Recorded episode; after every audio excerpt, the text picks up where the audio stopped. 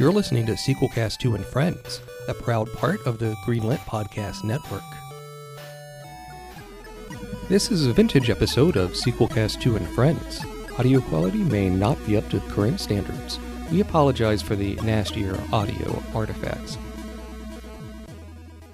Uh, we could have had J and L doing this whole mission. That would have been fantastic. But instead, L gets completely dropped with some really shitty exposition. Oh, she decided to go back to working in the morgue. Really?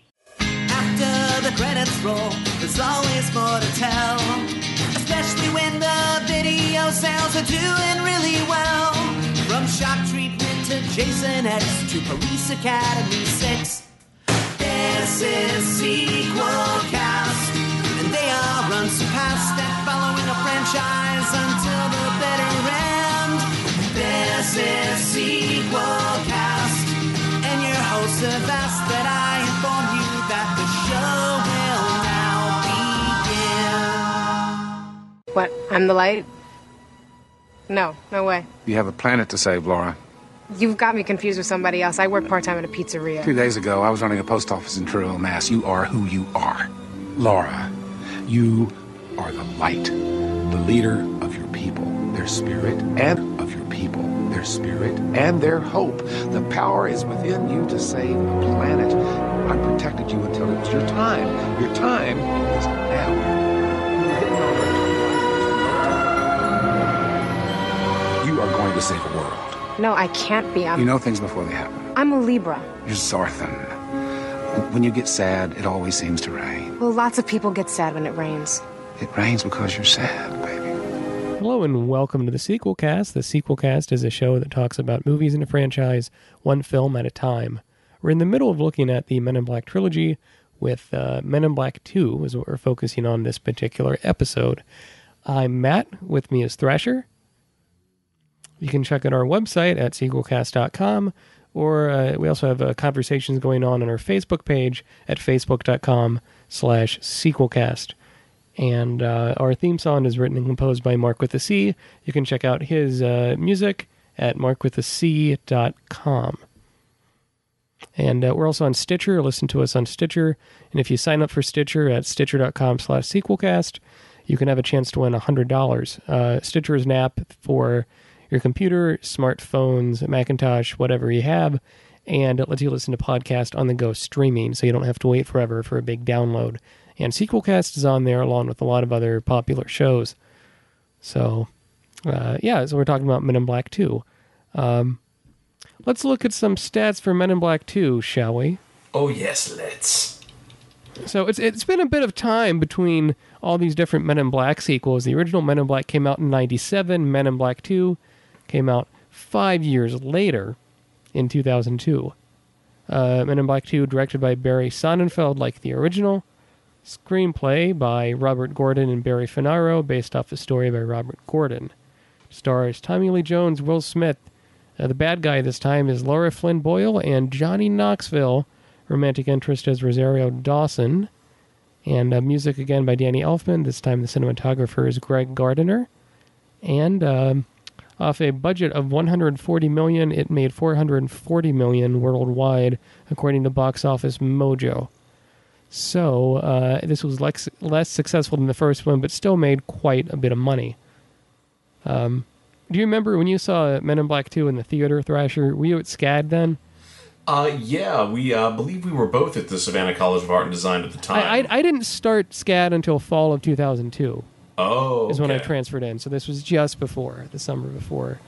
But, um, but, so in Men in Black 2, were you still uh, in school or were you at home for the summer? Oh no no! After after my first year, I decided to stay in Savannah full time and take summer courses. So I there was. Uh, I, I there was not a time when I was not studying up until I graduated. After that, I see. So, um, did you see Men in Black 2 by yourself in theaters with friends? Uh, you oh actually n- no. Uh, during uh, during a, a brief spring break, I actually saw it with my family in the Outer Banks. We have a get together out there every year, and you know we all try to see a movie together. This just happened to be the movie we saw. like in Duck, North Carolina, or Actually, it's in Nag's Head. oh, oh, okay. There's so many of those different uh, stuff out there. It's a beautiful pa- uh, part of the country, though. Yeah, and not um not as terribly crowded as something like Panama City in Florida.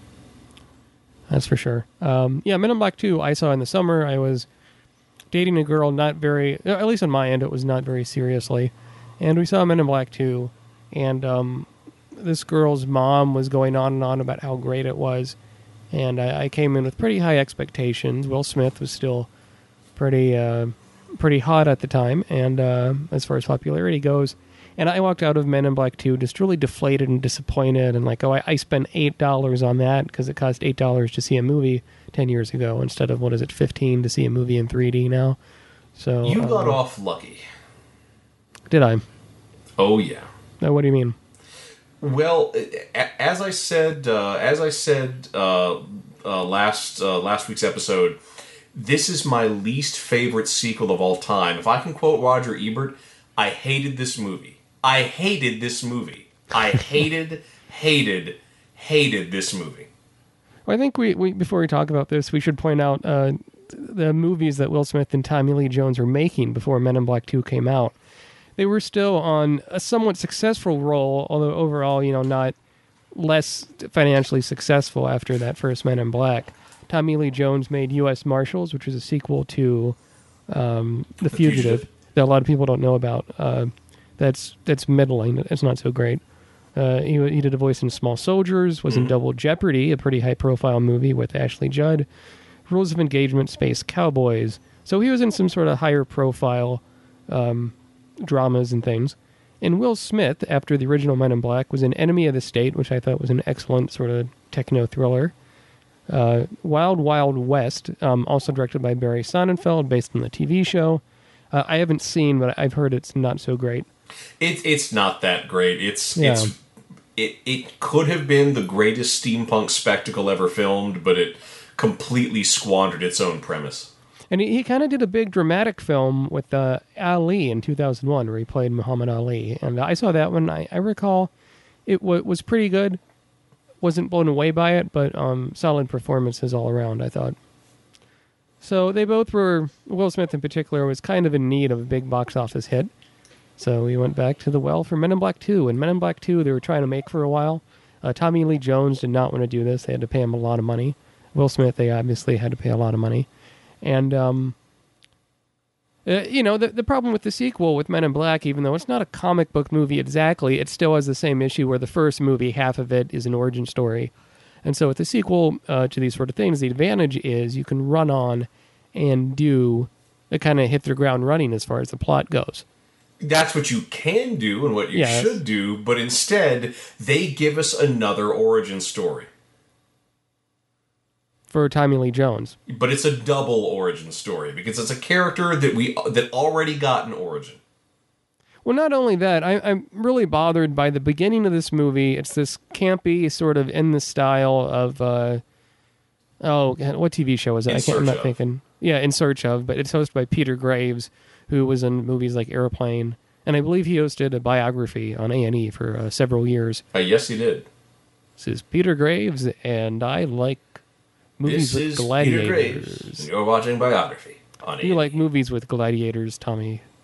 Are these pants on too tight? No. Um, and anyway, it's this campy sort of origin story about these aliens that supposedly visited Earth, and the Men in Black were there, and it sets up this backstory that doesn't truly come into play until halfway through the film, when Will Smith and uh, Tommy Lee Jones, aka Agent J and K, see this footage, and it made me wonder: couldn't they have saved this actual footage for when they see this reenactment or Well, see you this know- videotape later in the film instead No, of no. blowing this backstory that doesn't go into effect? No, I think I think I think that's I think that's what happened is that they filmed this for for inclusion in the film uh, in the middle of the film, but it's the only legitimately laugh out loud party party. It's the only legitimate laugh out loud segment of the film. It is it is at least three times better than any other moment in the film. It is so good. I think that they took it and front loaded the whole thing, put the whole thing at the beginning of the film just to get some goodwill from the audience, which it proceeded proceeds to squander. I, I do fully believe that that segment was never meant to be the beginning of the film. It was just Yeah, to me it feels like it might have been open in a something- to me, it feels like it might have been something having to do with test screenings. Maybe there's people that might have seen the test screenings and been like, I don't really get the plot. So they kind of move this to the beginning. I don't know that, but that's just a guess. It sort of feels that way. There's no plot to get. Um, This Yeah, movie Thrasher- does a disservice to the very notion of MacGuffins. I have to tell you one thing, Thrasher. Yes. It uh, it doesn't. It doesn't rain when you cry. It cry. Oh, I got that backwards. Damn it. How does that line go that Tommy Lee Jones has at the very end? I'll, I'll, I'll look it up. Keep on going. I have nothing but contempt for every line in this film, so I have no idea. In the beginning, you get a lot of sequences uh, where Tommy Lee Jones isn't the uh, isn't back as the partner, and I almost thought you might as well leave Tommy Lee Jones out of this movie if he's in it for so little in the beginning. Well, you because could. you get funny things with Patrick Warburton as an agent, and then later on you get Frank the Pug as a as a co-star. Well, no, you could have completely left Tommy Lee Jones out of here, especially since uh, it, the the end of the first film is firmly established Agent L. So we could have had.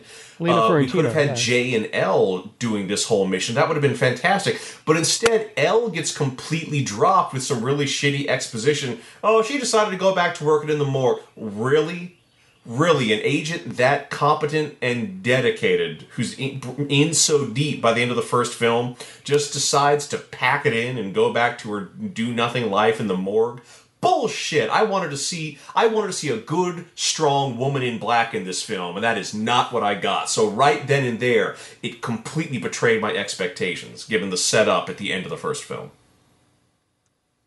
I mean, to its credit, it introduces an interesting notion where Will, since uh, Will Smith doesn't have Tommy Lee Jones as a partner, he just keeps on um, neuralizing all the partners he's assigned to him, just out of impatience or maybe because he misses Tommy Lee Jones so much. And it's mentioned it's a throwaway line of dialogue. They don't really get into that, but it would have been nice to see Linda Fiorentino in in a cameo. she was a great character Yes. Had, had some sass to her. Uh, it was, was pretty tough. She's not the cream puff that uh, Rosario Dawson is in this film. And, and I think she's fine as an actress. I, th- I've never quite been blown away by her and anything, but uh, yeah, I think she's pretty good in the Oliver Stone film Alexander, starring Colin Farrell about the Alexander the Great. Um, but I mean, in Men in Black 2, it, I don't know. It, it feels like a shittier remake of the first one in a lot of ways. Except the whole gimmick with this is now Will Smith has to teach Tommy Lee Jones how to do stuff because he's been neuralized, but he has to be in a D super neuralizer. Uh, I don't know. This one feels like a cartoon, and the first one had a little bit of weight to it. Had a little bit of fun. I don't know. Am I making sense here? Yeah, well, this, this whole movie is just loaded with dumb gags. Like when they like when they get uh, Tommy Lee Jones into MIB headquarters, and they want to do the process to restore his memory, and headquarters gets compromised, and everybody has to flee. What's their emergency evacuation system? Being flushed down a giant toilet. Then later on, when they're attacked by alien gangsters in Jeeb's shop, you know, you, get two of the stupidest alien biology gags ever. One being, you look like crap. Well, no, that guy looks like crap. And there's an alien literally made of feces. And then in the middle of the fight, he's got a weak spot. He's a Balchinian. And there's a goddamn alien with goddamn testicles under its mouth. Its own testicles under its mouth, mind you. So you just punch it in the. How the fuck does something like that evolve? so he can lick himself for a good time. I don't know. I agree. That scene in particular is very stupid. But not only that, if we back up, the bad guy in this, uh, Lord, Le- uh, is it Serleena? Serleena. Yeah, yeah, Serleena, played by Laura Flynn Boyle of Twin Peaks fame. Um, and Laura Flynn Boyle is is pretty. She looks uh, almost like anorexically thin in this movie. I thought, and seems to have had a lot of plastic surgery done. I think that's a safe thing to say, allegedly. And uh, she's not scary or threatening or frightening. She's just skinny and has big uh, breasts that may or may not be fake. Yeah, and then frankly- Vincent D'Onofrio uh, as the the bug monster in the first one had a weird gait, had all these gun, ha- you know, had a weird way of speaking, was kind of frightening. I don't know, it looked like something out of the Twilight Zone movie. And Laura Flynn Boyle as Selena just acts like a video game character. She just makes these like vines go everywhere, and okay, I guess she can cause a lot of damage, but that's not threatening.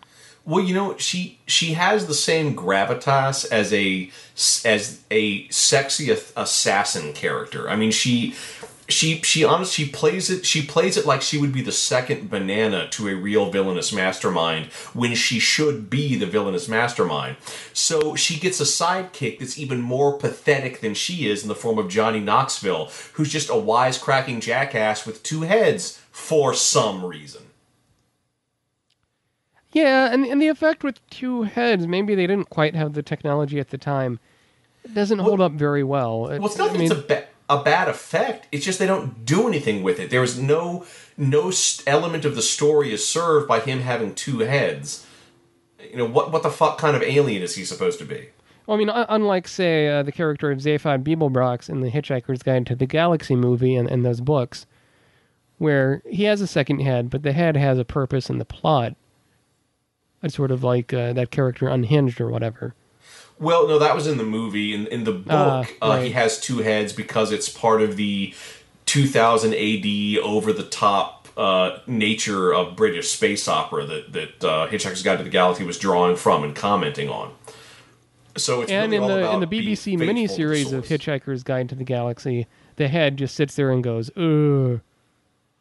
Well, that's because they didn't have super animatronics back in the uh, no. late 70s, early 80s. If it's a sci-fi show on the BBC, it must be filmed in a quarry. Well, yeah, but those are good quarries. Top, top quality quarries. Top, top, quality pebbles in there, yeah. Um, rock formations for the win. Um, oh, yeah, Men in Black Two is what we're here to talk about. Well, actually, can I can I comment about something else near the Go beginning on. of the film? Yeah, help yourself. After we get the cheesy 1970s uh, paranormal documentary thing about the Men in Black, uh, we then get an extended sequence of this spaceship traveling through space, just blowing the fuck out of planets. Which I got bored with the planet explosion. Like, one planet explosion is horrifying. Two is terrifying. Once you have more than that, it starts to get boring and pointless. And it all is a build up to a really shitty joke of the spaceship turning out to be really, really tiny. And that shitty joke about big, small, big, small keeps coming up in this film and just gets worse and worse each time. It doesn't even work as a theme. Yeah, it, I don't know. I mean, the only thing I liked about the opening credits was the music, which is pretty much the same music they used in the opening credits of the first one.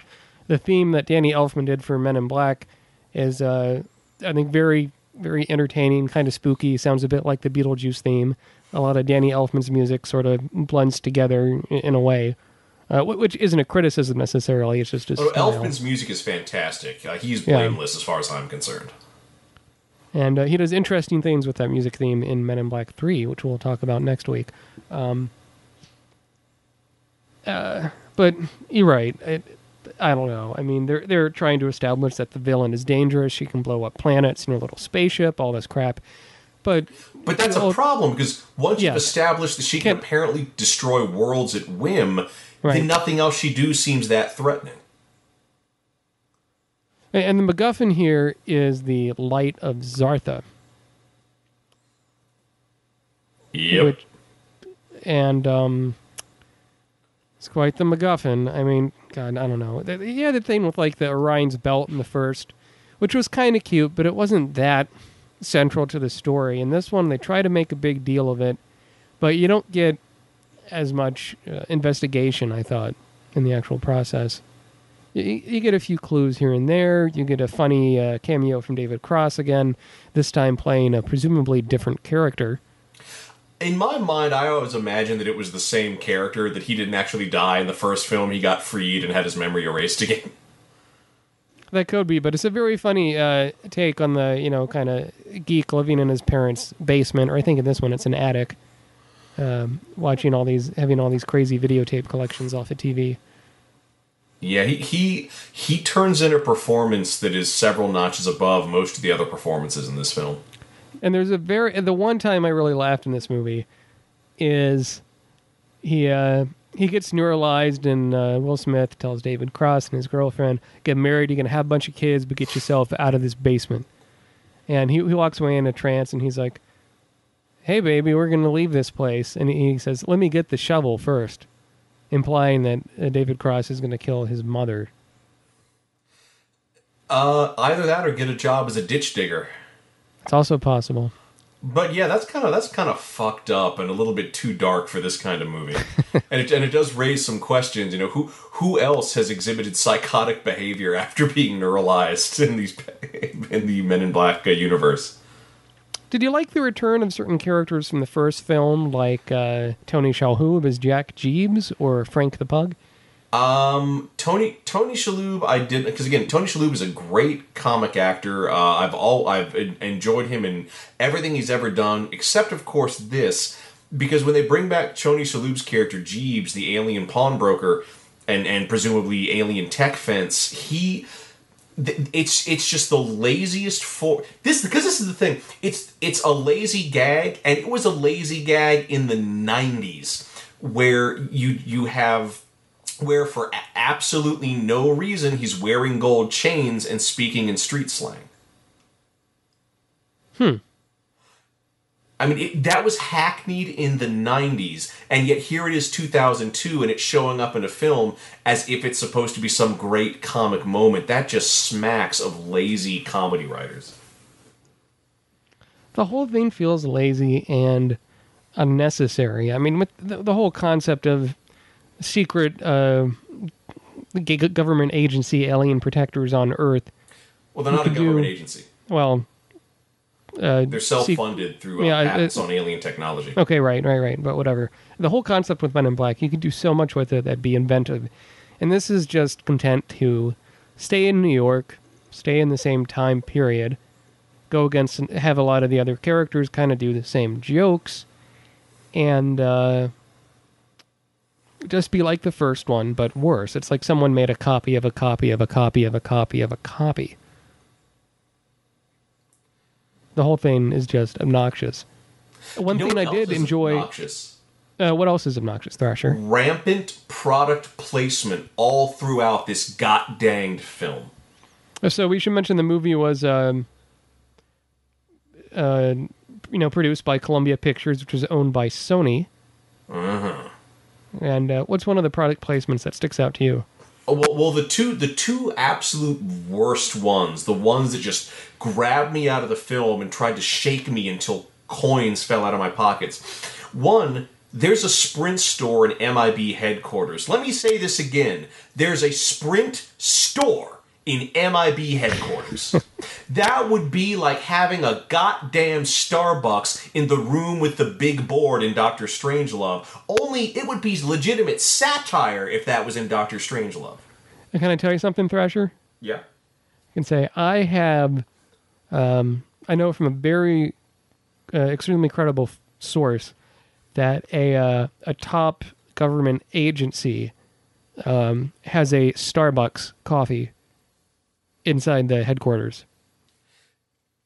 But that's Uh, different. if- coffee if is was in the something. lo- lobby area.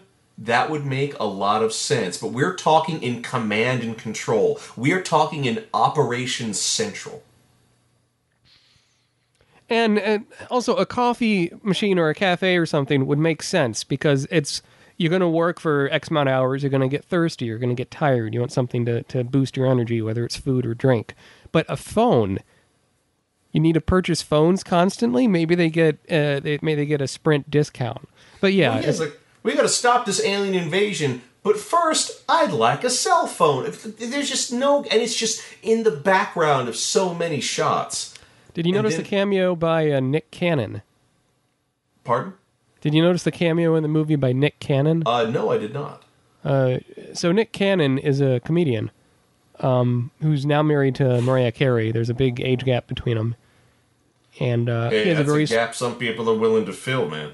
uh, Nick Cannon was willing to fill it apparently, and um, he has a small part as an MIB agent with like one or two lines. He's pretty young when he was in this, so it's kind of amusing. Uh, you talk about product placement. Um, there's a celebrity uh, cameo by Michael Jackson that I just Ugh. find really obnoxious. Now, in the first film, Wasn't he one of the faces on the screen where they said, "Oh, these guys are aliens"? Yeah, he was one of the faces on the screen for an alien living undercover on Earth, and it was a cute, simple gag. However, Michael Jackson went through several scandals between when Men in Black One came out and when Men in Black Two came out. Scandals and surgeries. Um, so as weird as he looked in Men in Black One, Men in Black Two, his nose had almost become a a very sharp uh, a triangle. I don't know, like it just He had a beak. he had a yeah, that's excellent. He had a beak. He looked like the uh, the orange uh, Muppets that lose their head in Labyrinth. I don't know. He just the Fireys. the Fireys, right? Um, that's an obscure reference, but yeah, it, he just looked really weird looking. And they use the clip where he's like, "I'm Agent. Can I be Agent M? I'm Agent M." You can put me in the new Men in Black movie, which Put- raises put a lot of new Men in horrible questions. So wait, there's a Men in Black movie franchise in the Men in Black universe, and the Men in Black have some level of editorial control over that film? I don't know. I mean, when that cameo came out and I saw this in the theater, people just rolled their eyes, and people, some people actually groaned out loud. Yeah, I did. I did. And the I- I think- the thing about cameos is usually they're brief unless you've got a little bit of shtick to do. His cameo goes on way too long. Now, if if Michael Jackson would have been like a sidekick bad guy in this, that could have been interesting. You could have been something like weird, like what kind of special effect powers would an alien Michael Jackson have? Like I don't know, oh, that could be something. Watch of- watch Moonwalker and you'll see. or Captain EO, right? yeah. I don't. Is that still a ride at Disney World or? Uh, they brought it back when he, they closed it down. After he but they brought it back uh, when he passed. you know who directed Captain EO? That was a Francis Ford Coppola, wasn't it? Yes, that is surprising. Yeah, with some backup help from Spielberg and Lucas. And uh, one of the extras in that is comedian Doug Benson. Yeah, he used to do extras in a lot of things. He's in and Blade he- Runner too, I believe. Uh, yeah, he's mentioned that on his show. It's pretty funny. Oh, but actually, um, one last bit about the product placement. The other one, the absolute worst one, one of the coolest scenes in the original Men in Black was when they kept talking about the red button in the car and why you should never press it. At the end of the movie, they press it, and the the and the the LTD transforms into this really awesome jet powered supercar. and that's pretty damn cool. So in this new film, you know, you have to top that. So this time, you know, you you press the button and the LTD turns into into a into a jet, which is again pretty cool. But how do they ruin it? When it transforms into the jet, the steering wheel turns into another control interface. What interface does it turn into? A silver PlayStation 2 controller, complete with the goddamn Sony logo emblazoned on it. Uh, yeah. It's not like in Ghostbusters 2 where Egon has the control for the Statue of Liberty is cobbled together from several parts, among them a, a Nintendo controller. No, no, this is just the intact, complete PlayStation 2 controller. Somehow hardwired into this piece of uh, super technology. Not to reveal too much about Men in Black 3 quite yet, but in Men in Black 3, uh, which, you know, which was also produced by Columbia, owned by Sony, um, there's a scene where they were playing a uh, Will Smith is by himself, and he is playing on his PlayStation 3 in his apartment.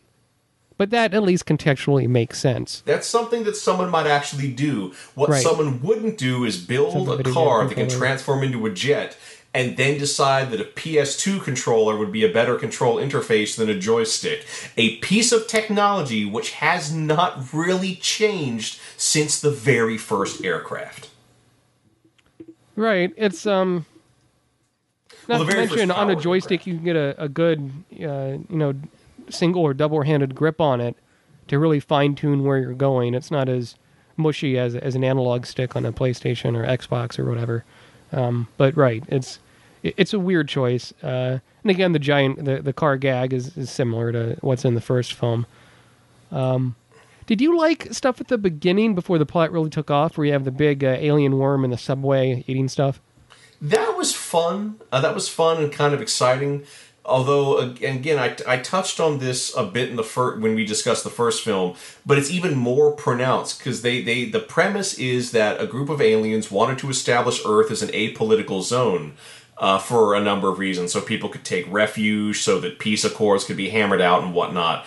And this brings up a, a big question: how what the fuck business does a giant alien superworm have in an apolitical zone? Right. I mean, it's a it's a big joke. You know, the big thing in Men in Black is that the aliens are kind of unexpected, kind of have personalities too, kind of like they pull over the alien with the pregnant uh, wife in the first one. And um, I, I think the special effects for that part look look okay by today's standards. It's it's really tough to kind of leave that go, especially with computer graphics. They age worse than practical stuff in uh, in some ways. I, I really didn't much care for the scene where Agent Zed, played by Rip Torn, does like karate kicks against uh, Serleena. Yeah, that's a bit odd. He, he like Zed never seemed like an overly physical character to me. He always, in my mind, seemed like a, a mastermind.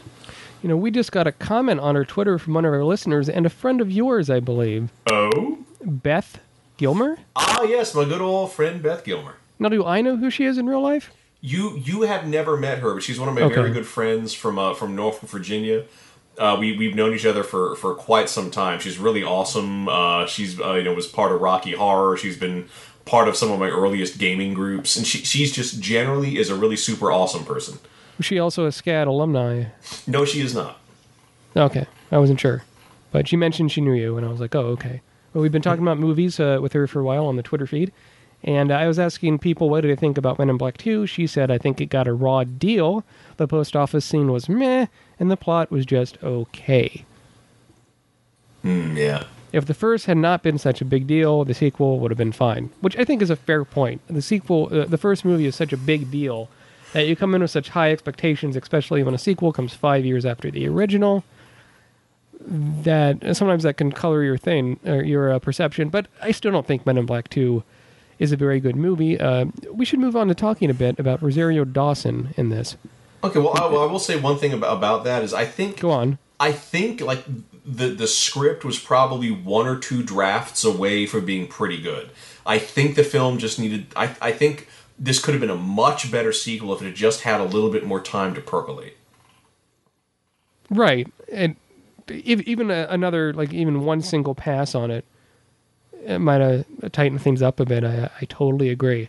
Uh, so the romantic interest, as we mentioned at the top of the show, in this was Rosario Dawson plays Laura Vasquez, and um, Rosario Dawson at this time was an up and comer. Uh, so far, as of this recording in June 2012, um, her career never really took off. I think the way it maybe should have. I think she's really talented, but y- you know what I'm saying, Thrasher? Hmm, yeah. she was never in a big Men in Black 2 was probably the most popular thing she was in. She was also in like Clerks 2. Uh, she did a really good job in Rent and Sin City. And uh, like I said, I liked her in Alexander playing Roxana. But uh, when Men in Black 2 came out, she really wasn't that well known. She was in the Josie and the Pussycats movies. And, Which is uh, pretty good. yeah, and was also in the infamous, uh, scandalous independent film Kids about teenage kids having sex and drugs in the age of AIDS in the 90s. Yeah, so No, you're thinking of the '80s. this one took place in the 90s. That was a different age. It was not the age of Aquarius. I can tell you that much. Um, This is we're going into a weird area right now. It's because we don't want. You see, Men in Black One, we didn't want. We had little to talk about because it's It such a so good, good. movie and it's such a classic. Men in Black Two, it's so bad. I think we should be focusing on the movie a bit more. Uh, Rosario Dawson does as much as she can with the character, but she's really bland. She works at a uh, at a pizza shop, and um, her boss turns out to be an alien, and he gets assassinated by Serleena. So the men in black have to be on the scene. and Will Smith gets a crush on her, and he decides not to use the neuralizer on her after she sees all this alien stuff happening. Well, you know, she her own the only real purpose she serves in this movie is to be dragged around by Smith and Jones. She she's pretty much powerless, directionless, com- just has nothing but inertia throughout most of this movie. And I gotta say, I don't buy that he's not willing to neuralize her. I think that he finds someone he cares for so much he doesn't want to neuralize him. Uh, thematically, is a really interesting point. But But not one that they really take anywhere. No, no, no, they don't. It- It's not like he um yeah there's not many moments where these characters connect and in any sort of romantic uh, chemistry in a film you need to have something where you can relate to the characters or at least you can see some sort of sparks fly and uh, you just don't see it here. Uh, especially at the end of the film where ironically her character becomes very important. For the most part she's kind of kept in protection in protective custody in men in black headquarters by the worm aliens who uh, i think are very funny that smoke uh, cigarettes and drink vodka and all this stuff. Because of course you know if you've if if you've got a, a, a person who's being uh, uh, stalked by alien gangsters you want to put them in the custody of not trained agents but by some jackasses who hang around your break rooms drinking all your coffee Yeah, so you hobble the character that way. They also hobble the character of Frank the Pug. You have, uh, I think, some of the funniest scenes in the movie where Frank the Pug is a partner with um, Will Smith and Tommy Lee Jones. And then when this alien stuff is going on, he's trapped in a room in the Men in Black headquarters and can't really do anything except sniff around and say, like, oh, this is worse than my butt, or whatever he says. I don't think he says a line quite that bad, but it's a lot of butt humor, a lot of humping humor. I don't know. He seems Yeah, to who let the dogs doesn't out. really work No, it, it's not quite as bad as the uh, the robot dog in Transformers 2: Revenge of the Fallen that humps uh, Megan Fox's leg for for no really good reason. Yeah, and then says "Say my name." Uh, that's another. By the way, uh, Matt, when we do that series, Yes. if we ever do the Transformers series, We should. prepare for every word out of my mouth to be "fuck." Okay. Uh, did you hear, speaking of Transformers for a minute? Did you hear they were doing a uh, Michael Bay is going to direct Transformers 4 like he did I with the first three? he but he plans to not direct anymore after that. And he says um, uh, Transformers 4 will have an all new cast and redesigns of a lot of the robots, which I think that's a that's a good thing. Um, You know, be an even better thing? Not making it. I like the first one, the first live action one, and I like the cartoon one movie can too. Be fun, but yeah, but that's it. That's Well, all it can be. why don't we transform our discussion back to Men in Black Two? Okay, Starscream, you idiot! No, that doesn't even sound like them. Jesus. Starscream, you idiot. That would be uh, more like the Frank Welker Megatron voice. Yeah. This is Optimus Prime. that doesn't sound like him either. That's that's a kind of James Earl Jones. Yeah, I should never do impersonations. It's like only when I'm doing inadvertent things, like my Alan Rickman. Hey, hey, Hello, do- Harry Potter. Impersonate Tommy Lee Jones from uh, Men in Black 2. Okay, I'll, I'll do the scene with um, Laura. Uh, with uh, uh, sorry, what's her name? Her character's name, Laura. uh, Rosario Dawson. That drives me crazy. Okay. When you get sad, it always seems to rain. K- Lots of people get sad when it rains. It rains because you're sad, baby. That's Um, awful. Sounds like a like a like a half baked Elvis. It's Your not even half impression- baked. It's As bad as your impression is, it's still Yes. better than the line you're quoting. Is there an impression I can do that's okay? I think I can do a good Yoda. I can do Jar Jar Binks, and that's about it. And Uh, can you do the worm guys? hey, hey, hey. no. hey, we're playing Twister. Ah! Yeah. okay. Um, so speaking of the worm guys, you have a, a new group of aliens introduced in this that live in a locker in Grand Central Station. Oh, that look like Ewoks, that worship um, a, a glowing uh, gizmod, Gizmodo. Uh, what it is. isn't it a watch? yeah, it's a watch. Yeah, they, they worship a light up watch. It- It's one of the many clues Tommy Lee Jones places everywhere to remind him of something he blocked in his mind. And You know, you know what? I don't think he did leave clues for himself like everyone thought. I think that they were just picking up coincidental items until the movie had to end, and they stumbled upon the climax. I don't think there's any trail they're following at all. Really, you, you think it's just?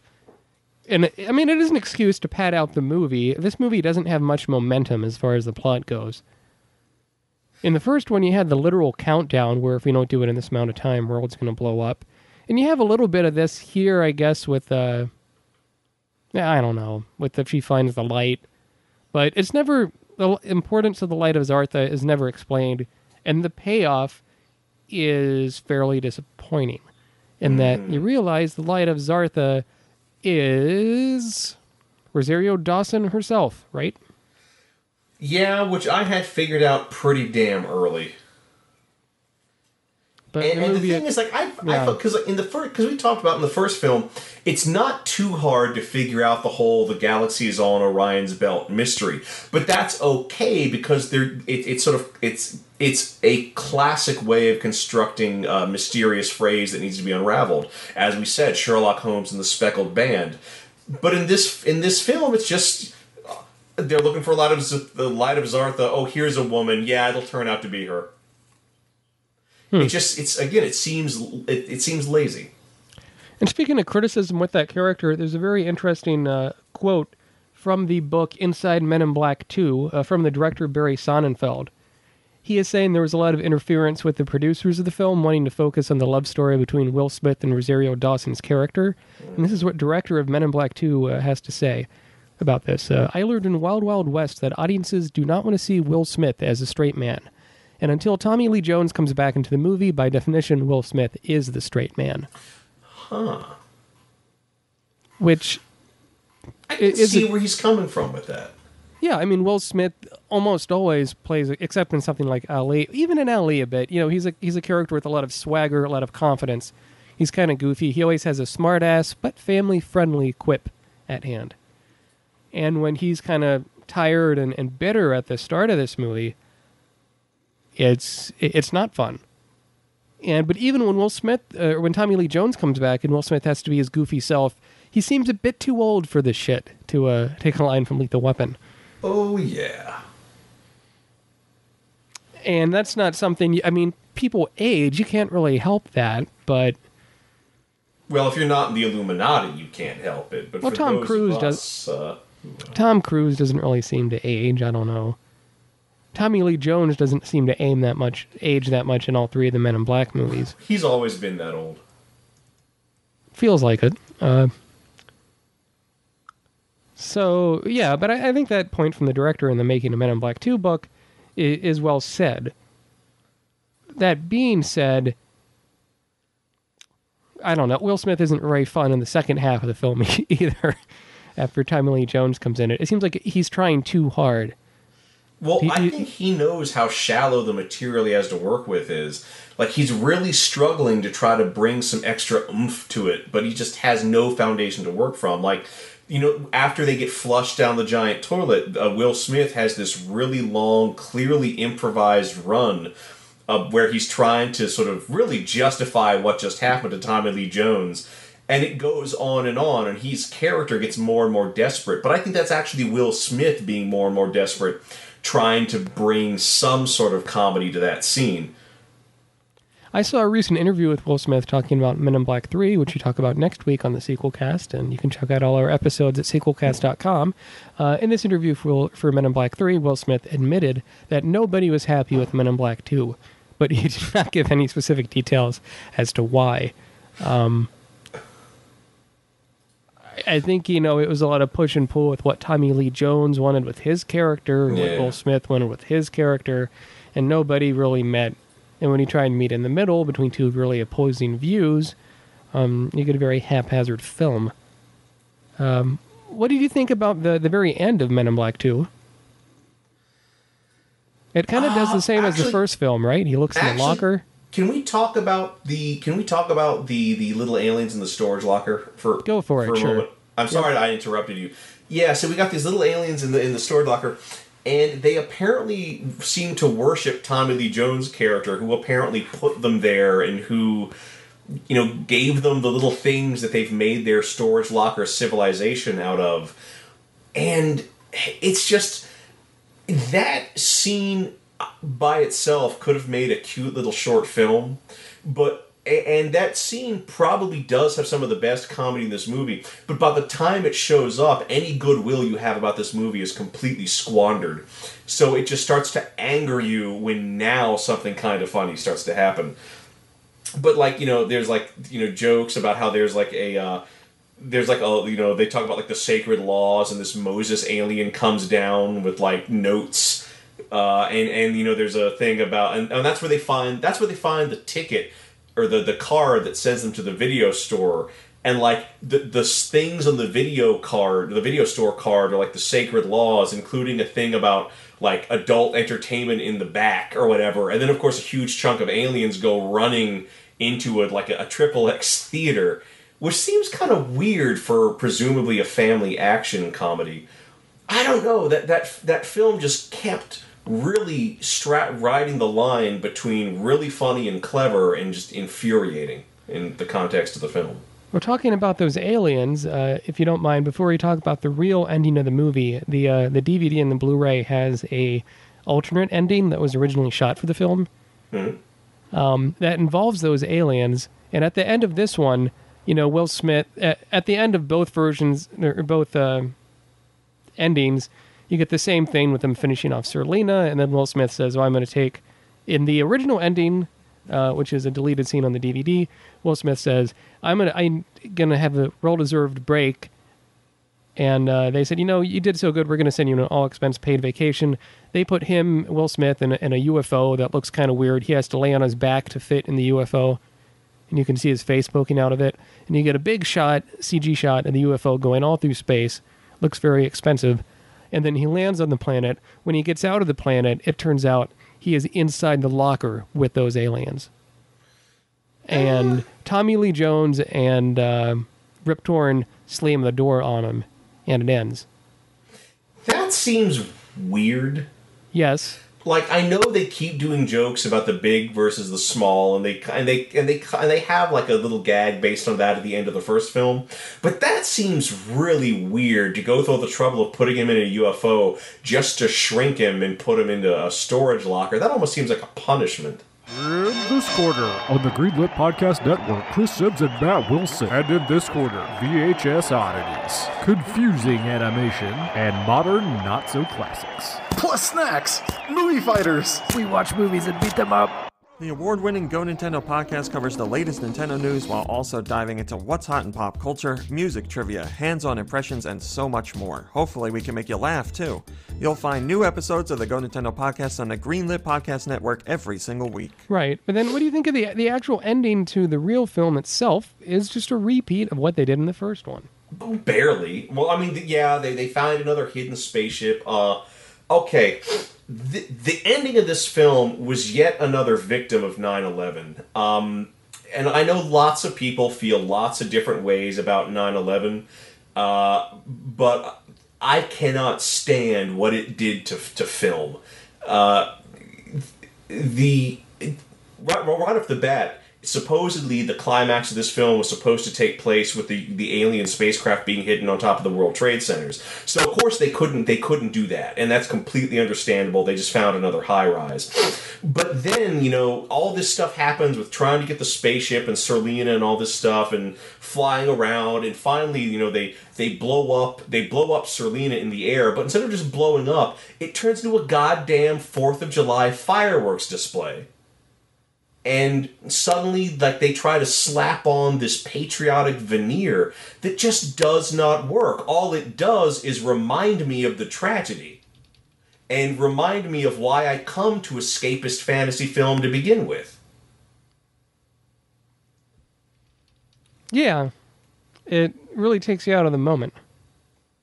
you know it's, it's like in spider-man where for where you know all of a sudden the people of New York start waving flags and saying you mess with one of us you mess with all of us. You're you're pulling you're you're taking me out of the delightful fantasy of the film and rubbing my face in a very difficult very complex reality. And I almost feel ins- and I almost feel insulted that you're trying to deal with something so complex in such a ham-fisted hackneyed way hmm. Yeah, it it doesn't work. The movie doesn't end on a high note, except you realize, oh, the movie's over. I can stop watching this. Uh, yeah, I mean, I, I I liked a few of the scenes with Frank the Pug in Men in Black Two. I I liked uh, Patrick Warburton at the beginning. I would have been fine if he would have been the partner the whole time instead of Tommy Lee Jones. if Tommy Lee Jones really didn't want to do it. Um, I'd say I would not recommend Men in Black 2. Even if you like the first one, it's it's okay. It's maybe not quite as bad as you remember, but um, Yeah, it's it's no, it's it's as it's as bad as you remember, if not worse. It's a terrible film. before we play a pitch a sequel, what did you think about the Will Smith song for this film? Nod your Um, head, not- black suits coming. Not very inspired. I like that it has trumpets and guitar, and it's not it's not as danceable a number as the original Men in Black.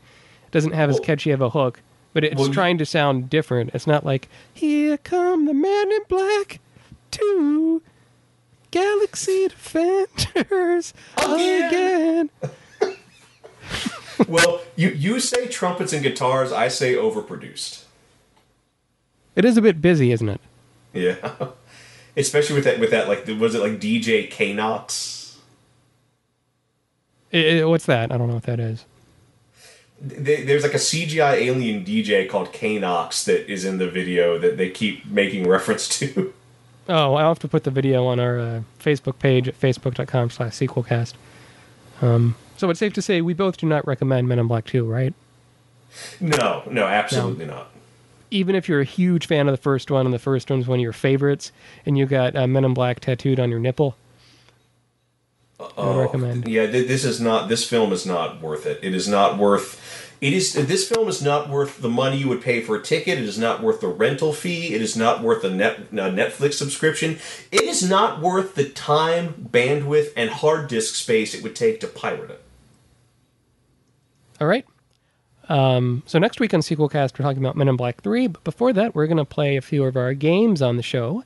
Uh, let's let's start with pitch a sequel, in which we pretend that any sequel after uh, the movie we're talking about, Men in Black 2, did not exist. So we get to pitch our own idea for a Men in Black 3, pretending that Men in Black 3 never existed, only Men in Black 1 and 2 did. I will start. I think with Men in Black 2, you uh, it being a, a disappointment for a lot of audiences, despite making a lot of money. You with Men in Black Three, I think a wise thing to do would be is um, make it try to be flip flop the tone instead of making it funny, make it really really gritty and dark to kind of be with current movies. You would have um, Will Smith would get like assassinated and Tommy Lee Really? Jones is an old man on his own. The whole Men in Black agency is uh, is taken out, and Tommy Lee Jones is the last man in black. In fact, it would be called Man in Black instead of Men in Black. And this old man, uh, with a limited supply of gun and limited supply of ammo, has to just sort of survive. It'd be shot in a style kind of like District Nine, uh, a lot of handheld stuff, and very gritty. And it's just a tale of survival one man versus a lot of aliens in New York, a lot of paranoia. I think it would disappoint audiences even more, I think, with that tonal shift, but at least it'd be something different. What's your uh, pitch for Men in Black 3? Okay. So my pick for Men in Black 3 is that it would turn out that Agent L didn't actually go back to her former life. She undertook a mission so dangerous and so deep cover that she had to fake going back to her normal life. So she's actually been a badass solo MIB agent this whole time. And what she did is she infiltrated Area 51. And the, the whole deal is it turn it turns out that uh, Majestic 12, a secret uh, a secret criminal syndicate that smuggles alien technology to Earth, has gotten hold of like some important like a- alien alien diplomat or alien scientist who they're holding hostage. And of course, the rest of the galaxy doesn't like this.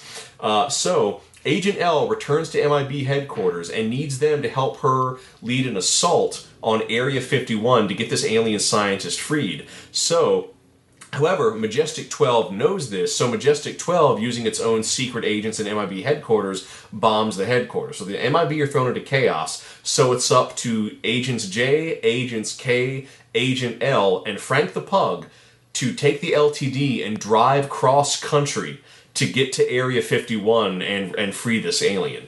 And, you know, you get a lot of, you know, and the whole time they're being pursued by Majestic 12 agents who are just, who are just everything the men in black do, they are the opposite. They they uh, they abuse alien technology. They don't just neuralize people; they implant false memories, and which often fuck up people's lives or lead to all the brain damage that uh, that uh, Will Smith was worried about in the first film. And it all ends in this thrilling, and it all ends in this thrilling climax where it's a dogfight between a high tech UFO and a stolen uh, and a stolen experimental aircraft from the hangars of Area 51 over the Nevada desert.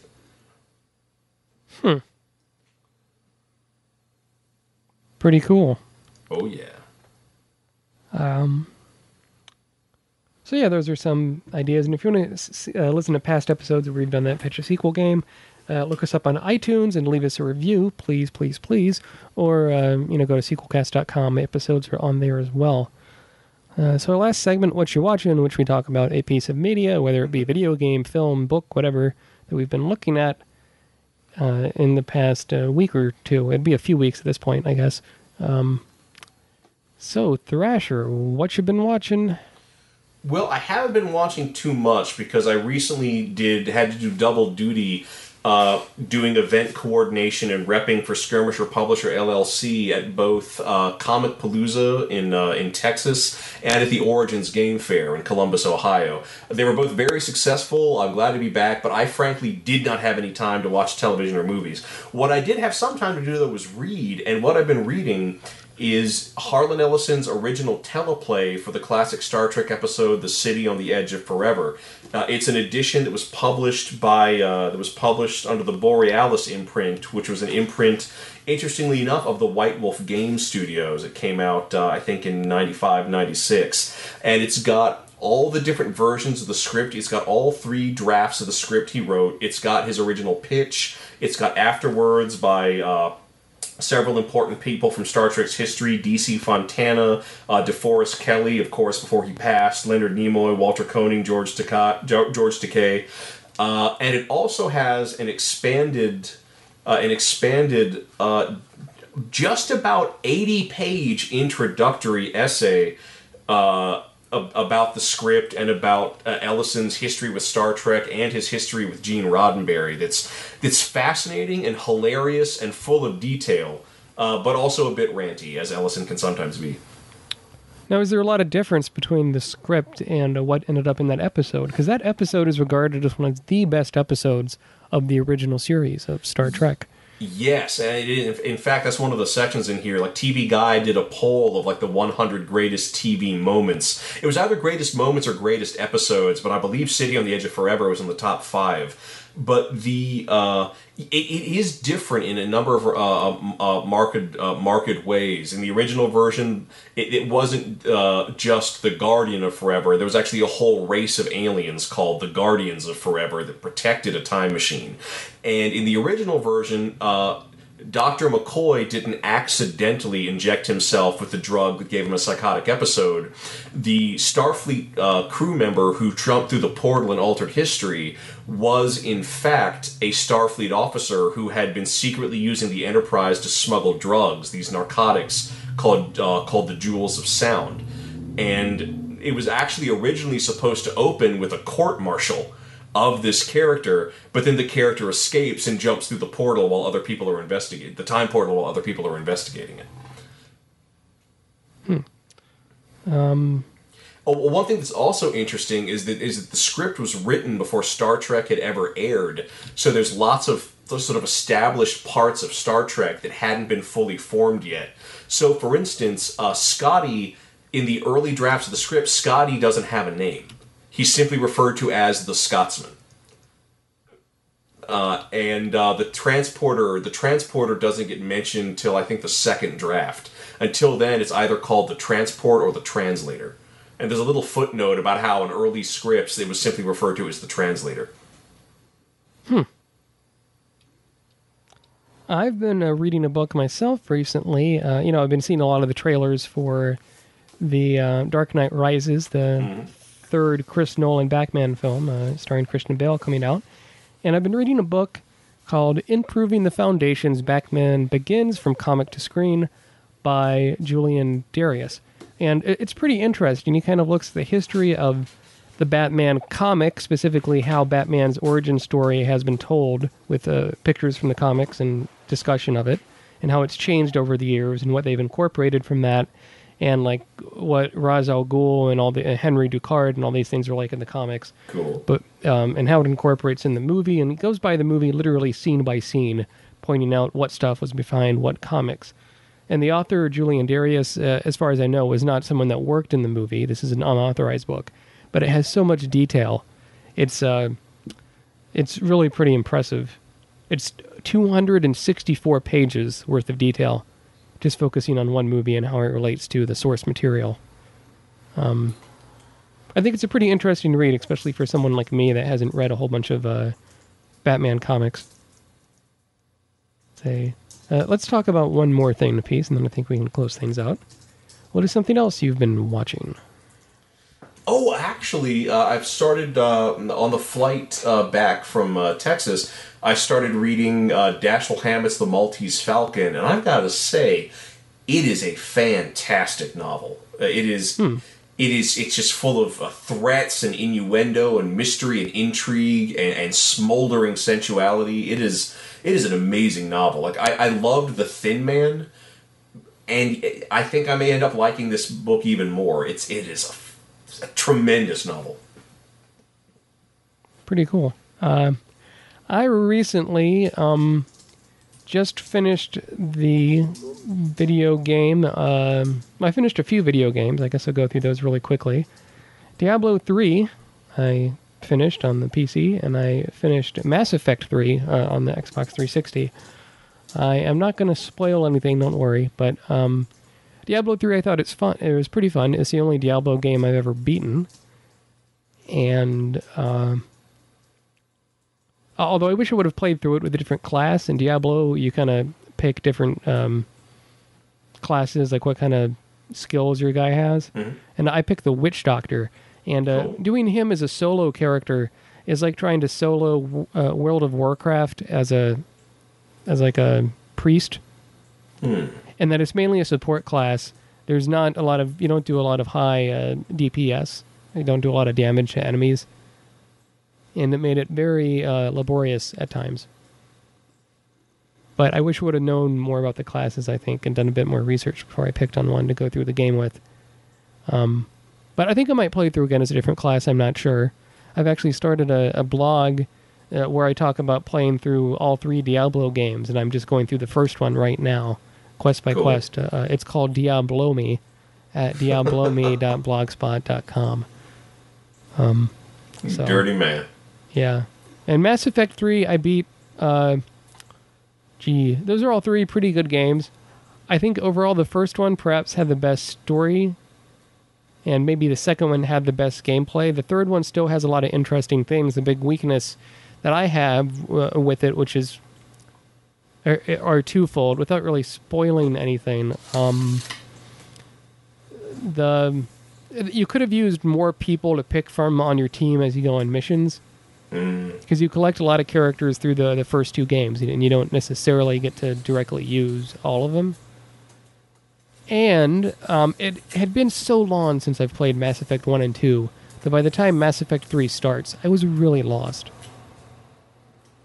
and i had played and completed both those games um, but they're pretty dense So, a lot of stuff going on so did you have any kind of problem with the ending you got? do we want to talk about the ending jeez Uh, i don't know No, not. Ha- have you beat it. I mean, I just, I, I just want to know generally. have you beat have you beat the game thrasher Not yet. All I want to Okay. know from you, generally speaking, is if you were Yes. pleased with the climax. Uh, okay, so the ending of Mass Effect 3 is really controversial. Uh, it made a lot of internet people really pissed off. Um, the the ending is very. Would I would it be a spoiler if I compared it to the ending of another movie? Do you think? Oh no, no. It's Would you have a problem with that? Okay, it reminds me of the ending to uh, the third Matrix movie, Matrix Revolutions. Huh. and um it's a very out there ending very kind of a ballsy ending and people were upset with it in that it didn't left a lot of questions unanswered And as part of a response to it, uh, BioWare, the company that made the game, said they're going to be releasing a free DLC that's kind of like an expanded, uh, more fleshed out epilogue to the ending. That might not be free anymore. Uh, the last time I heard, there was going to be a fee for it. You know, it, they haven't even said when it's coming out. They announced that they were going to do it a long time ago. So, um, I mean, it's an ending that gets people talking, and you can't say that about a lot of video game endings. Uh, But that's are- but that's not necessarily good if the talking is hateful. well, you know, you're, you'll have to. Are you pretty far in the game, Thrasher? It's a pretty big game. Well, actually, I have not started it because I have too many writing commitments this summer. I Mm. honestly don't think I'm going to get a chance to just sit down and play it until August. Ah, okay. Well, well, when you do, uh, I'd like to hear your thoughts on the ending. Oh, you, you will. The only reason I bring it up is because uh, uh, my, my, my group, Kettlefish Productions, we organize uh, special gaming events at conventions across the country. At Origins, we always challenge people, our players, to come up with special requests or special challenges for us to do next year. And one of and one of the challenges we got was to do a Mass Effect 3 LARP, but with a good ending, and that was seconded by five other people in the room. Uh, so we may end up doing that. Yeah, and there's a lot of potential characters you could have people play as in those uh, in that Oh, game. I would think. And uh, I guess one last sad thing to end the show on is uh, today, June sixth, 2012. Um, the length of my penis shrunk by half an inch. No, um, Ray Bradbury died. Uh, he's, I shouldn't be laughing. Um, No, no, you really I'm laughing shouldn't. at my own bad He was a marvelous man. I Yes, uh, a science fiction author, screenwriter, poet, all of these things. He um, lived to be 90 or 91 years 91. old. Cert- certainly a big life. And uh, there's been some movies, you know, based off his stuff. Fahrenheit 451. Yeah, I I will go so far as to say he is probably the tw- he is probably the 20th century's greatest fantasist. Uh, what do you mean by fantasist? A, a- a writer a writer of the astounding and the whimsical and the fantastic. Ah, okay. So better than Asimov. Well, Asimov I don't consider a fantasist. See. Yeah, everything Asimov does has some sort of grounding in in science or philosophy or uh, or history.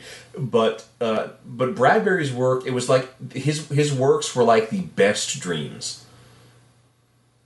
And I'm, tr- I'm trying not to sound too pretentious, but that really is how I feel. Uh, re- reading his work, it is it is like it is like just consuming delicious spoonfuls of emotion. Yeah, uh, director Steven Spielberg uh, today came out with a statement saying that Ray Bradbury was his muse for the better part of my sci-fi career. On the world of science fiction and fantasy and imagination, he is immortal. Um, that's pretty well said. Uh, I didn't realize this, but there was an actual TV series called Ray Bradbury Theater. Yes, it was pretty good. Was it all based on his short stories and stuff, or just was sort of like he hosted it and it was like Twilight Zone kind of? Oh, oh, he, he hosted it, but it was all based on his short stories, and he Oh, has a tremendous volume of uh, short stories. Yeah, there, there's tons of collection of those all over the place. Uh, I mean, he he's he's Bradbury Bradbury lived his life in a way that I I want to live, where every every day is Halloween. I uh, was read a collection of his essays. It was uh, nonfiction. In fact, you can get Ray Bradbury Theater, the complete series, on uh, DVD from Amazon.com for ten dollars. Hmm. It's Pretty It's a good deal. buy. One thousand five hundred seventy-one minutes worth. Sixty-five episodes. It's a lot. Um, what was I saying? I'm sorry, I lost myself. You you were gonna talk about um. I think you were gonna, you were either going to talk about the impact of his work or uh, Oh, no, the right. I'm sorry. that you read. Yes, I was I was reading a collection of his essays, and he talks about the moment that he decided to become a writer full time. Is he was supporting his family doing a kind of nine to five job. He had a wife, he had a kid at the time, or maybe a kid was on the way. You know, he really had to start earning serious money. And uh, one month he, he was selling short stories here and there, and then one month he sold enough short stories where he made more money that month doing the, the, the writing than from his day job. And that's the day he quit his day job. And um, I think that's a really interesting, uh, inspiring story. Kind of how I've tried to model my career. Wow. How about that? And uh, he also was the screenwriter on the uh, Moby Dick film from the 60s or 70s, directed by John Huston. Wait, no, maybe it wasn't John Huston. Let me look this up so I can have this correct. well, I believe he also. Sorry, did one 1956. Directed by John Huston. Yeah. Hmm. What was that? You can say one last thing, then we'll. Oh no, I, bel I believe he wrote one of the drafts of the Little Nemo animated movie. Oh, he also did uh, the Amazing Ice Cream Suit. With uh, Edward James Olmos. Yeah, he he just he the man's got an amazing career. His his his both his work and his life are well worth looking into. I've got a wonderful biography of his uh, called the Ray Bradbury Chronicles that I'm that I actually am going through as all this happens, and it's it's been a good read. Uh, and I I'm glad that we're talk I am glad that we're talking about an author that we love and respect now rather than Men in Black Two. Yeah, I think that's a good point to end the show. Uh, tune in next week where we will talk about Men in Black 3. For We'll the miss you, Ray Bradbury. We'll miss you, Ray Bradbury. We'll, uh, Until that day when we all drink the dandelion wine. very good. Um, for the sequel cast, this is Mad. And this is Thrasher. saying, Flush me, Jay, flush me. nod your head, black suit's coming. okay. All right. I'm stopping the. Liverpool and Showtime. Who let the dogs out? Who let the dogs out? Who let the dogs out? What?